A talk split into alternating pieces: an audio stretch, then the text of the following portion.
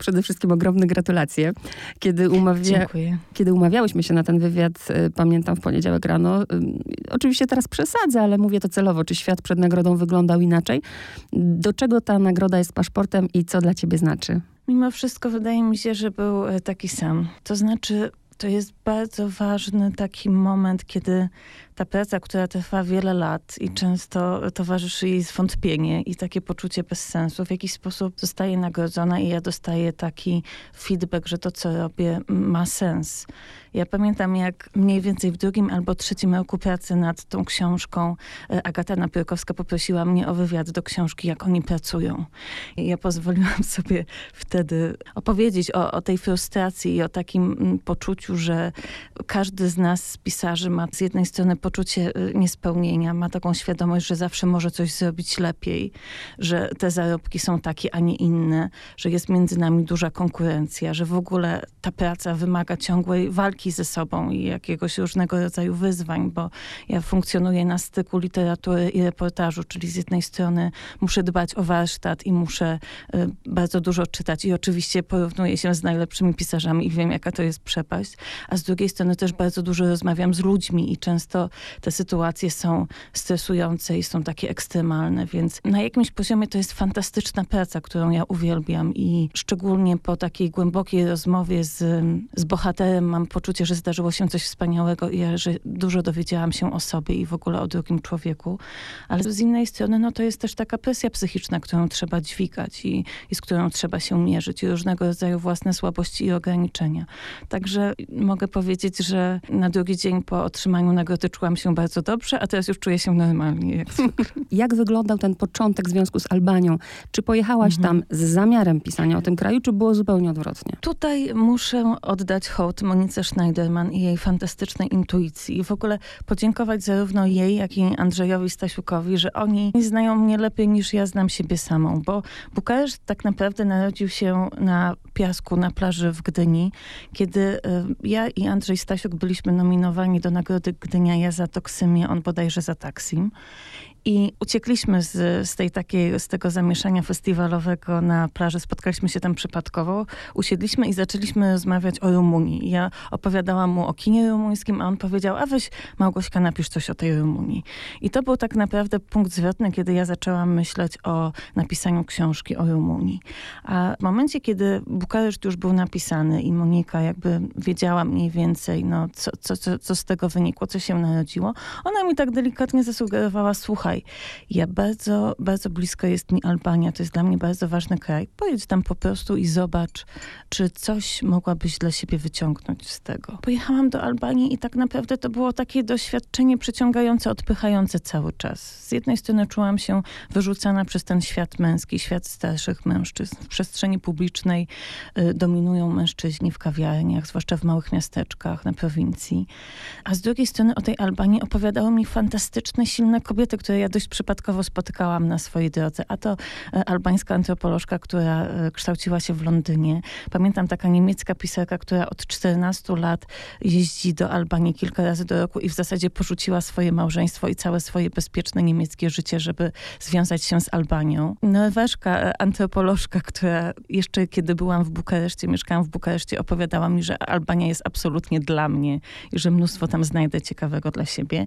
I z jednej strony miałam tych mężczyzn, z którymi nie czułam żadnego porozumienia i wiedziałam, że kompletnie nie przynależę do ich świata, a z drugiej strony miałam te kobiety, które w jakiś sposób były dla mnie fascynujące. I tak naprawdę chyba na styku tego napięcia, takiego poczucia, że ja także chciałabym się zmierzyć z Albanią, że także chciałabym się dowiedzieć czegoś o sobie tam, że doskonale zdaję sobie sprawę jako pisarka chociażby, że otwiera się przede mną niezwykła przestrzeń takiego doświadczenia, pracy, w ogóle poznawania kultury, która w jakiś sposób była mi obca, ponieważ ja jedąc do Bukaresztu miałam poczucie takiej głębokiej wspólnoty z Rumunami, że może ja o tych Rumunach bardzo dużo nie wiem, natomiast intuicyjnie doskonale ich rozumiem. Nawet nie muszę się o nich zbyt wiele dowiadywać, bo ta przestrzeń Bukaresztu to jest w jakiś sposób odzwierciedlenie mojej przestrzeni wewnętrznej.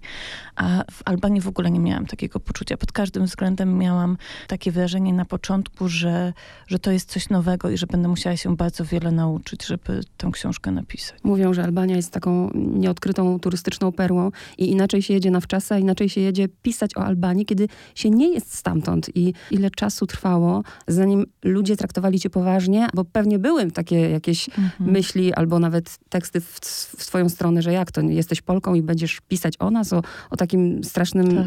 bliskim nam i czarnym okresie w historii? No oczywiście, w tym momencie jakby te, te wszystkie reakcje Albańczyków wydają mi się absolutnie oczywiste i zrozumiałe. To, że oni nie mieli do mnie zaufania, to, że widząc po prostu młodą osobę z Polski uważali, że ja jestem taką trochę, uprawiam turystykę cierpienia, że po prostu przyjeżdżam na chwilę, a chcę pytać o doświadczenia tak ekstremalne i tak trudne.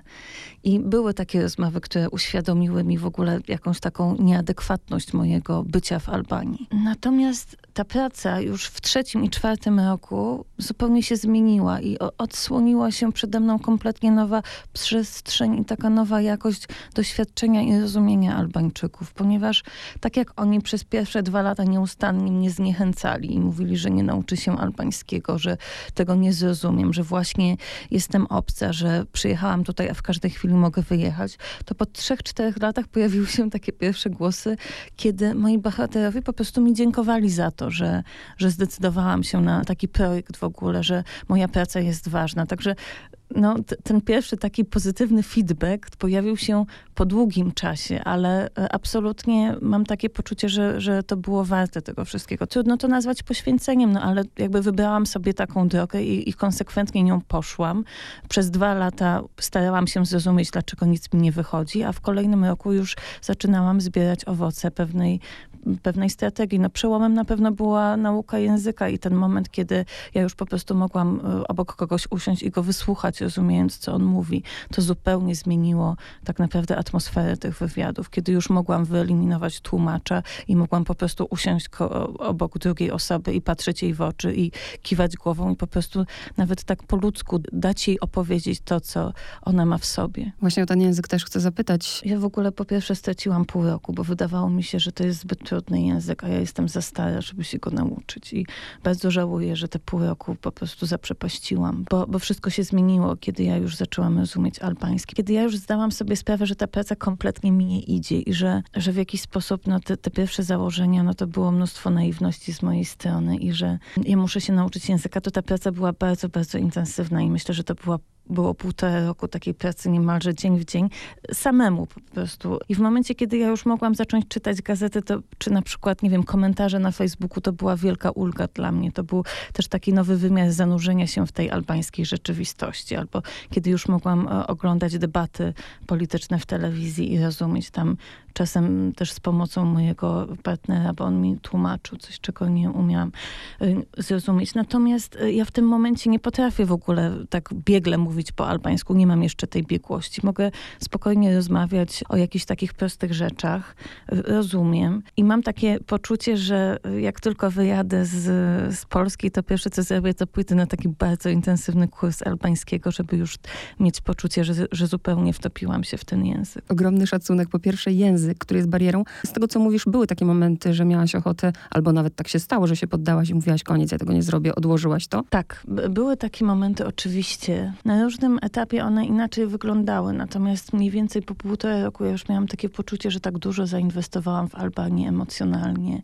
Zostawiłam całe swoje warszawskie życie, zostawiłam swój dom. W międzyczasie rozstałam się ze swoim polskim narzeczonym i ja już w tym momencie nawet nie mam dokąd wrócić z tej Albanii. Już postawiłam wszystko na jedną kartę, żeby napisać tę książkę i nie ma w tym momencie odwrotu. I, i potem ja już miałam takie poczucie, że nieważne co, ja muszę tę książkę skończyć. A potem zdarzały mi się innego rodzaju takie takie, powiedzmy, myślę, że mogę to nawet nazwać momentami załamania. Kiedy ja musiałam wziąć telefon do ręki, wykręcić numer i po albańsku porozmawiać ze starszymi ludźmi przez telefon i umówić się z nimi na spotkanie, wytłumaczyć, kim ja jestem, o czym chcę z nimi rozmawiać, dlaczego to jest dla mnie ważne, dlaczego warto się ze mną spotkać. Ja nienawidzę rozmawiać przez telefon, a rozmawiać przez telefon z, po albańsku ze starszą osobą to już w ogóle było dla mnie wielkie wyzwanie. I czasem mi się zdarzało, że po prostu umawianie się na jedną rozmowę zajmowało mi trzy dni, bo ja się musiałam na to psychicznie przygotować. I też mając świadomość, że ta rozmowa na jakimś poziomie w ogóle nie będzie przyjemna, bo jeżeli ja się spotykam z kimś, kto dwadzieścia trzy lata spędził w więzieniu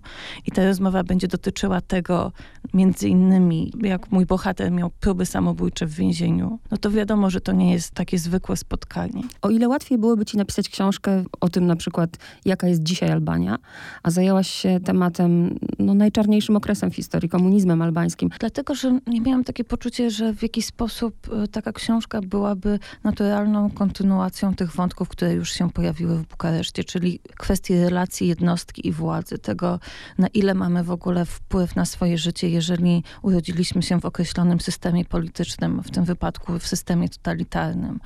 Jakby ta kwestia wolności i władzy jednego człowieka nad drugim pojawia się już w zasadzie trochę w Toksymi, czyli w moim debiucie mhm. powieściowym, potem w Bukareszcie. Tak naprawdę no, dopiero po rozmowie z Fatosem Lubonią, kiedy on dzięki swojej niezwykłej inteligencji i wrażliwości pokazał mi kompletnie inny wymiar tego swojego cierpienia. Położył nacisk na to, ile więzienie go nauczyło, ile mu dało, ile te relacje z więźniami wniosły do jego życia, w jaki sposób to była dla niego taka szkoła kształ- kształtująca go, ale także w sposób y, intelektualny, taka szkoła formacyjna.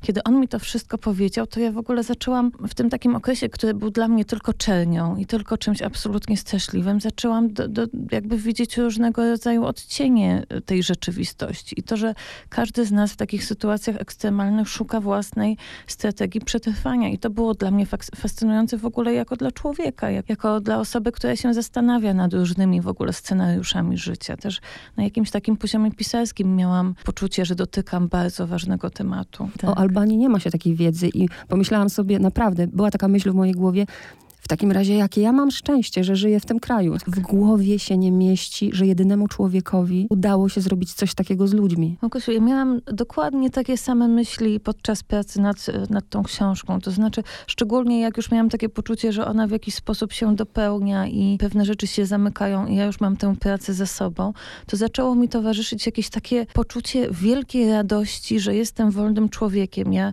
siadywałam obok mojego partnera, patrzyłam na niego i myślałam sobie, mój Boże, Boże, jakie my mamy wielkie szczęście, że on będąc Albańczykiem, ja będąc Polką, że my dwoje możemy spokojnie żyć i nie bać się o to, że w każdej chwili ktoś pojawi się w naszym życiu, kto będzie próbował zmusić nas do rozwodu, kto wsadzi mnie albo jego do więzienia, kto zmusi mnie do wyjechania z kraju, kto rozdzieli mnie z moimi ewentualnymi dziećmi. Po prostu ten wymiar, jak zaczynamy tak wchodzić głębiej i, i bardziej empatycznie myśleć o, o życiu tych ludzi w tamtych czasach, no to jakby odkrywa się przed nami jakaś potworna przepaść takiego codziennego strachu i to też często do mnie wracało. I myślę sobie, że y, mamy wielkie, wielkie szczęście, że, że żyjemy w czasach, gdy nawet jeżeli nie, nie mamy pełnej wolności, ponieważ jest taki, a nie inny system i często y, pewne rzeczy są podejmowane za nas i w ogóle cała ta dyskusja na temat tego, na ile my w istocie jesteśmy wolni, to jest coś, co, co ciągle się powtarza, czego powinniśmy być świadomi. Ale mimo wszystko nie da się absolutnie porównać jednego systemu z drugim, systemu kapitalistycznego, demokratycznego, z systemem totalitarnym, komunistycznym, w którym żyli Albańczycy. Także przyszedł po tej książce taki w ogóle też zachwyt życiem. Tak, to spokojem prawda. Tego życia. Ten podtytuł o albańskim komunizmie, jak przeczytałam tę książkę, to nawet w ogóle nie pamiętam, że taki jest podtytuł tej książki, bo dla mnie to są, to są zapisy ludzkich historii. Ci ludzie żyli, ci tak. ludzie, niektórzy nie żyją. Historia, która zrobiła na mnie takie wrażenie, że musiałam tę książkę odłożyć, naprawdę to była, do dzisiaj mam przed oczami historia małżeństwa. kiedy mhm, postanawiają tak. uciec i, i mąż, ten moment, kiedy on kładzie się na trawie, czuje tę wolność i widzi, że, że małżonki nie ma. No i mhm. ja czyli nie chcę też dopowiadać, żeby tutaj tak. zabierać y, mhm. słuchaczom y, tę historię, tak. ale to, to, był, to był straszny moment. Tego, że, mhm. że to się działo. Historię, że nie wiem, ktoś z mojej rodziny może mieć, jak to się mówi, złą biografię, za co ja płacę. To, że nie mogę tak. podejmować takich studiów, jakich bym chciała. Historia nauczycielki mi się przypomina. Tak. Ja ci po prostu tak. muszę bardzo za tę historię podziękować. To mi uświadamia też, że jak narzekam, to naprawdę szybciutko się do pionu stawiam. Tak, a z drugiej strony to też ma inny wymiar, bo jak ja rozmawiam z Albańczykami teraz, to oni podkreślają, że nie czują się ludźmi wolnymi.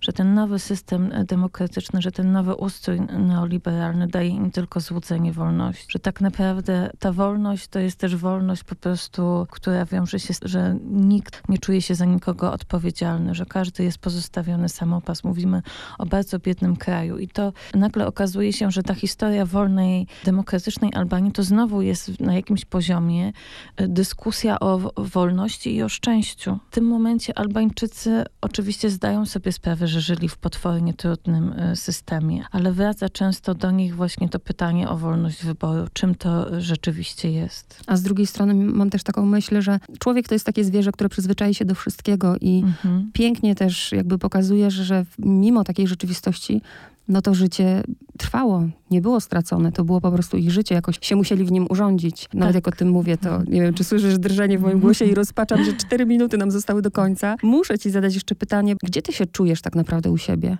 Bo wiem, że za chwilę wracasz tam. Mhm. Już to jest okropne, co powiem, ale już w tym momencie nigdzie czuję się tak w tym momencie trochę smutno, a trochę ciekawie wykorzeniona, bo ja w ogóle chodziłam do szkoły podstawowej w Górze Kalwarii, potem w Piasecznie, potem studiowałam w Warszawie, potem mieszkałam w Rumunii, teraz jestem w Albanii. Cały czas zastanawiamy się z moim partnerem, czy wracamy do Polski, czy zostaniemy w Albanii, czy może przeniesiemy się do Grecji.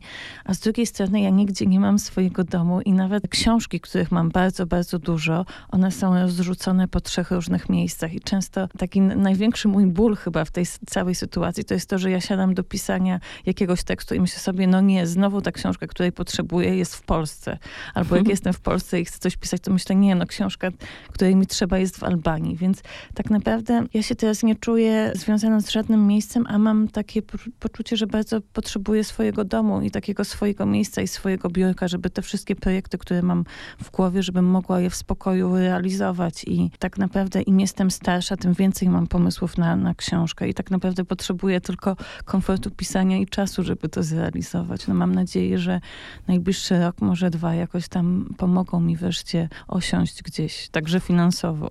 Na koniec dwa słowa o tej książce, bo ona ukaże się już, czekają nas piękne dni, prawda? W dwa tysiące dziewiętnastym tak. roku, czyli w tym. Tak, teoretycznie tak, tylko że im więcej ja mam spotkań autorskich, im więcej mam dyskusji o tej książce, tym więcej pojawia się dla mnie takich nowych kontekstów, których nie brałam pod uwagę, kiedy pisałam Czekając nas piękne dni. Ja w tym momencie, no myślę, że napisałam dwie trzecie tej książki, ale w związku z tym, że cały czas nad nią myślę i cały czas w ogóle rozważam kontekst naszych lat dziewięćdziesiątych w Polsce i, i jakoś tam próbuję to przykładać do tego kontekstu albańskiego. Z jednej strony podobnego, z drugiej strony zupełnie innego. Do tego zastanawiam się w ogóle nad szczęściem, nad tym, że rzeczywiście jesteśmy w takim bardzo szczególnym okresie historycznym, kiedy świat się realnie chwieje. My wierzyliśmy, ten rzekomy koniec historii okazuje się absolutną fikcją i w jaki sposób ten świat trzeba przemodelować. I my to czujemy w Polsce, ale myślę, że w Albanii czy w pobliskiej Grecji, Grecji to czuć jeszcze bardziej. Bardzo ci dziękuję. Bardzo, bardzo, bardzo. Dziękuję za tę rozmowę. Ja też To było dziękuję. Dla mnie też bardzo ciekawe. Cudownie, jak zdarzy się rozmowa, która jest w jakiś sposób inna i taka, wiesz, ludzka, bo czasem to jest wszystko takie mechaniczne. Strasznie ci dziękuję.